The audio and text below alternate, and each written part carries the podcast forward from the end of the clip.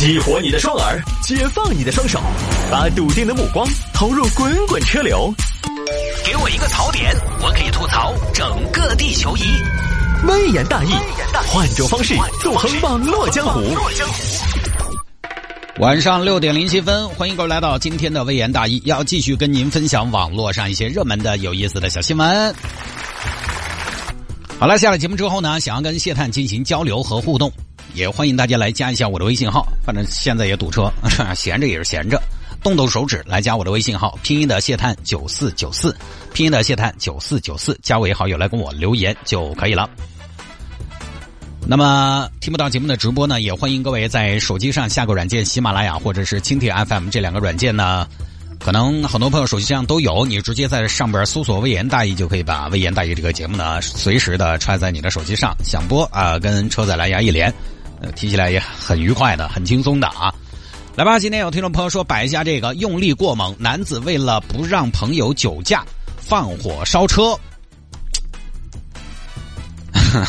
有这样的朋友，说实话，在你人生道路上监督你、鞭策你，各位，说实话，夫复何求？哼，这促使你进步的一个朋友，来看这事情发生在云南楚雄下面的大姚县啊。大姚县一个齐大哥和杨大哥，十月二十九号呢，两个人相约吃烧烤。哎，老杨，今天出来吃点野烧烤啊？啊，吃吃吃吃吃。好，两个人相约吃宵夜啊。中间呢，大家推杯换盏，好不快哉。好，到了当天啊，应该是第二天的凌晨一点，两个人吃的差不多了啊。微醺，这边杨大哥呢是开摩托车来的。啊，老七，我开摩托车送你。一个短命娃，你吃没了？我说你硬是胆子大，你喝了酒的嘛？喝酒做什么？喝酒？你喝酒你是酒驾，哈的说，传我摩托车，摩托车，摩托车我闭到眼睛我也开得走嘛。哎呀，老杨，莫喊个代驾嘛？你说些屁话，摩托车代驾，你硬是哦？哎，你硬是。没走过基层，不了解民间疾苦。摩托车代驾哪儿来的？摩托车代驾嘛，你给我喊一个摩托车代驾嘛。那恁个嘛，你今天把车停到这儿嘛，明天来开嘛，我们走路回去嘛。哎，你怕是有点老年痴呆哦？我用摩托车我还停到这儿，我好要不到台嘛，我停到这儿停一晚黑。哪个在查摩托车嘛？你硬是走，老钱，我把你送回去几步路？哎，不行，不要说几步，我跟你说，一步都不行。我跟你说，老杨，一步错，步步错。我是你的朋友，我是你的兄弟，我不允许你这么干。关你啥子事嘛？硬是老七，哎，你今天咋的嘛？婆婆妈妈的，你硬是也是今天做了变性手术嘛？啥子嘛？我看你这个情况嘛，手术很成功哦啊！走哦，搞快哟！不行，我不坐你的车。道路千万条，醉驾死路一条。我不坐，我也不允许你开。你还不允许我开，关你屁事！硬是不走算了，我个人走。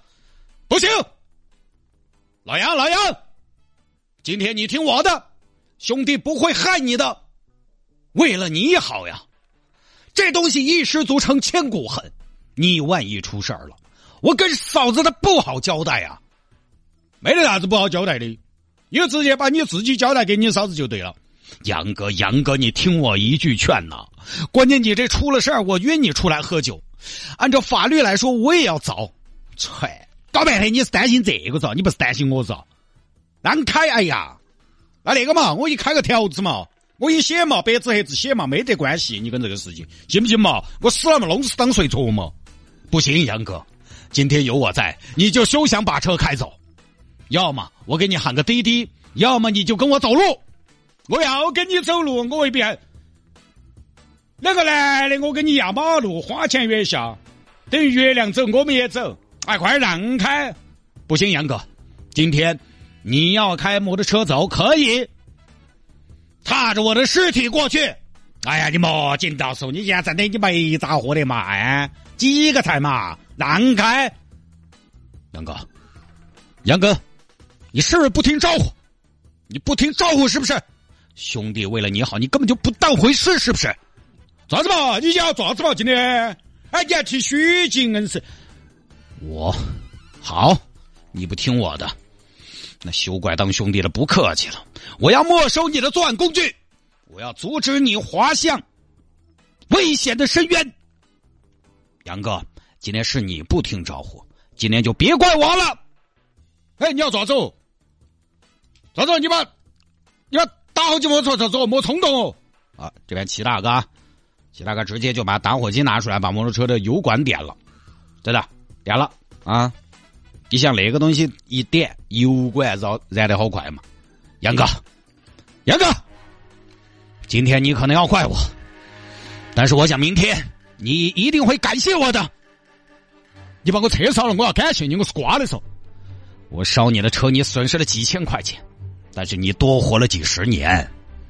酒驾猛如虎，查到就只有哭。杨哥，作为你的弟弟，作为你的好弟弟，我不准。我也不允许你，不允许你这么放荡不羁，这么玩世不恭，杨哥，我们都是五十多六十岁的老伙计了，人生可不可以不要那么的随机？但是你也不要烧我车噻，你把我钥匙扯了噻，你为啥子上来就一把火？我是酒后驾车，你是酒后烧车的嘛？我的家里幺二五啊，杨哥，今天我把话放这，你总有一天要感谢我啊！我为什么要火？因为我想给你看看我的决心，我想给哥哥你看看弟弟对你有多好，我想让你看看我对哥哥有多么的两肋插刀，你怕是插过两刀，我是两肋插刀。